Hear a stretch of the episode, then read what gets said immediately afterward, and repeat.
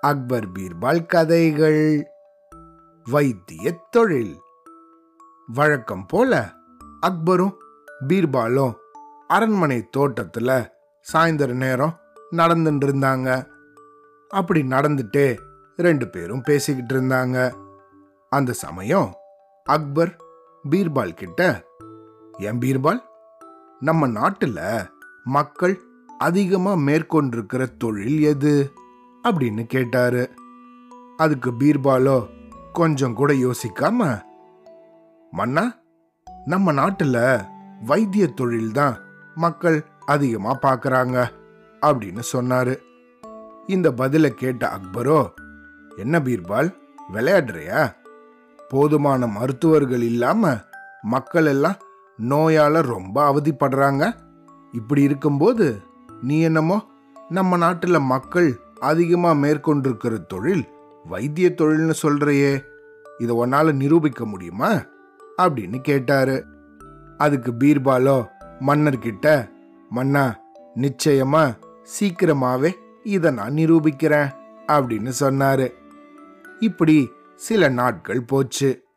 ஒரு நாள் பீர்பால் தன்னோட வீட்டிலிருந்து அரண்மனைக்கு கிளம்பும்போது தன் கையில பெருசா ஒரு கட்டு போட்டுன்னு வந்துட்டு இருந்தாரு இந்த மாதிரி கையில கட்டோட பீர்பால் நடந்து வரும்போது வழியில ஒருத்தர் இதை பார்த்தாரு. என்ன பீர்பால் கையில கட்டு போட்டுன்னு இருக்கீங்க என்னாச்சு?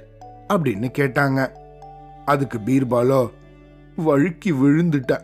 அதனால பலமா காயம் ஏற்பட்டு கை வீங்கிடுச்சு அப்படின்னு சொன்னாரு.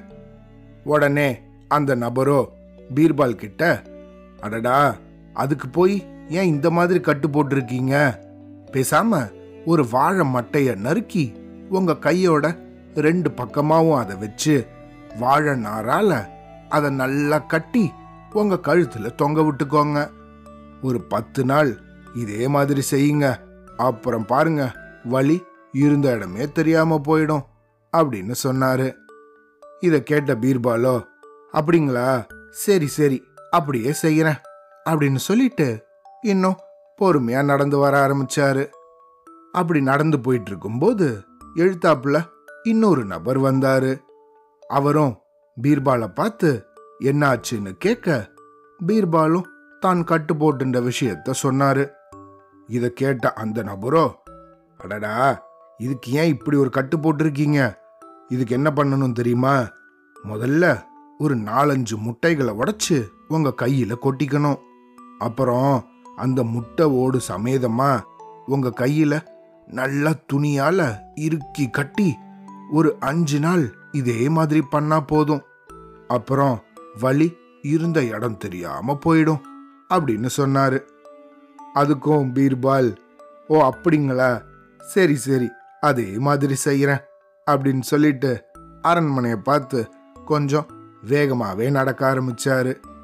அப்படி அவசர அவசரமா பீர்பால் நடந்து போகும்போது இன்னொரு நபரும் வந்தாரு. பீர்பாலை பார்த்து அதே கேள்வியை கேட்க பீர்பாலும் அதுக்கு பதில் சொன்னாரு.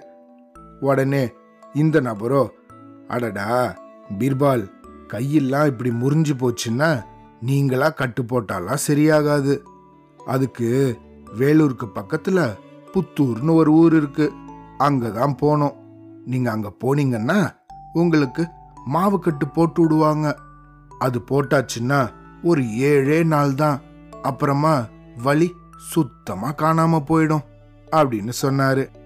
இவர்கிட்டயும் பீர்பால் அடடா அப்படியே செய்யறேனே அப்படின்னு சொல்லிட்டு குடுகுடுன்னு அரண்மனை நோக்கி ஓட ஆரம்பிச்சிட்டாரு.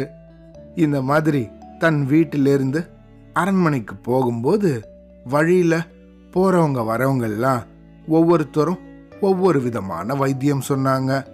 அரண்மனைக்கு போய் சேர்றதுக்குள்ள முப்பது பேர் முப்பது விதமான வைத்தியங்களை சொல்லிட்டாங்க.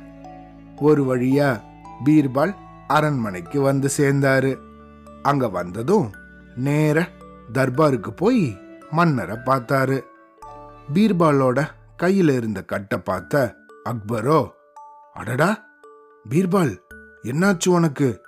இது என்னது இது? இவ்வளோ பெரிய கட்டு போட்டிருக்கியே? அப்படின்னு கேட்டாரு. உடனே தான் வழுக்கி விழுந்துட்டதாகவும் அதனால கை நல்லா வீங்கி போச்சு அப்படிங்கிறதால இப்படி கட்டு போட்டிருக்கிறதா மன்னர்கிட்ட பீர்பால் சொன்னாரு. அது மட்டும் இல்லாம தான் இன்னைக்கு அரண்மனைக்கு வரும்போது வழியில முப்பது பேர் முப்பது விதமான வைத்திய முறைகள் சொன்னது பத்தியும் மன்னர்கிட்ட சொன்னாரு. அதை கேட்ட அக்பரோ அட பீர்பால் அவங்க கிடக்காங்க முட்டாளுங்க. அவங்க பேச்சையெல்லாம் கேட்காத. நான் ஒரு அற்புதமான வைத்தியம் சொல்றேன். அதை செஞ்சு பாரு. வீக்கம் ஒரே நொடியில போயிடும் அப்படின்னு சொன்னாரு மன்னர். இதை கேட்ட பீர்பாலோ பயங்கரமா சிரிக்க ஆரம்பிச்சிட்டாரு. என்ன பீர்பால்? இப்ப நான் என்ன அப்படி தப்பா சொல்லிட்டேன்? எதுக்காக இப்படி சிரிக்கிற? அப்படின்னு கொஞ்சம் கோவமாகவே கேட்டாரு மன்னர். அதுக்கு பீர்பாலோ மன்னர்கிட்ட மன்னா என்ன நீங்க மன்னிக்கணும். சில நாட்களுக்கு முன்னாடி நீங்க தானே நம்ம நாட்டுல மக்கள் அதிகமா பார்க்குற தொழில் எதுன்னு கேட்டீங்க. இப்படி மன்னரா இருக்கிற நீங்களும் கூட வைத்திய தொழில் பார்க்கறத நினைச்சு எனக்கு சிரிப்பு சிரிப்பா வந்துடுச்சு. அதனால தான் குபீர்னு சிரிச்சிட்டேன் அப்படின்னு சொன்னாரு. இந்த பதிலை கேட்ட அக்பரும் அட படுவா என்னையே ஏச்சிட்டியே அப்படின்னு தானும் விழுந்து விழுந்து சிரிச்சாரு. அவ்வளோதான்